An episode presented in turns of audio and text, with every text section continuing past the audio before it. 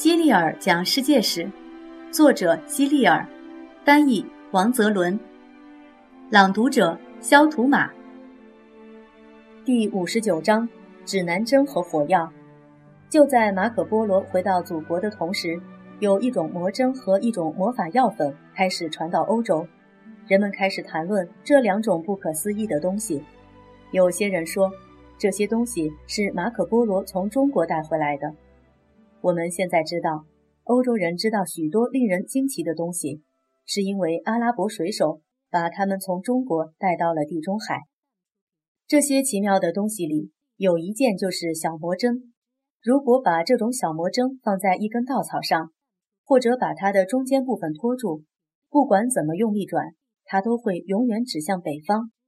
把这样的针装进一个小盒子里，就成了指南针。你也许无法想象这么一个小东西竟然会这么神奇，但不管你相不相信，它真的帮助人们发现了新的世界。你曾经玩过这样的游戏吧？把一个小朋友的眼睛蒙上，让他在屋子中央转几圈，然后要他往前走，必须朝着门窗或房间的某个方向。你知道，一个人在转了几圈之后，就不可能清楚地辨别方向了。一个人认为自己在往目标方向走，而实际上却是在往相反的方向走，这是多么滑稽的事情啊！其实，在海上航行的水手跟双眼被蒙上的孩子有点相似。天气晴朗的时候，太阳和星星的位置能够帮助他们判断自己前进的方向。如果遇到恶劣天气，乌云遮住天空，太阳和星星都无影无踪的时候，他们便无法辨别方向了。在这种情况下，他们就跟双眼被蒙上的孩子一模一样，很容易迷路。常常在没有意识到错误的情况下，已经与目的地的方向背道而驰了。在没有使用指南针之前，许多水手都担心自己找不到回去的路，所以他们航行时都要确保视线能够看到岸边，不敢去太远的地方。有了指南针之后，哪怕天气恶劣到乌云密布、电闪雷鸣，水手们也能坚持航行，并且能够保证自己是朝着目的地的方向航行，因为盒子里的指南针会帮他们指示方向。当然，北方并不一定是水手们要去的方向，但是只要知道北方在哪里，他们就能辨别出其他的方向。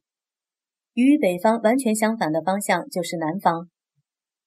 而面向北方时，右手方就是东方，左手方就是西方。分清方向之后，他们只需要好好掌舵，沿目的地方向一直航行就可以了。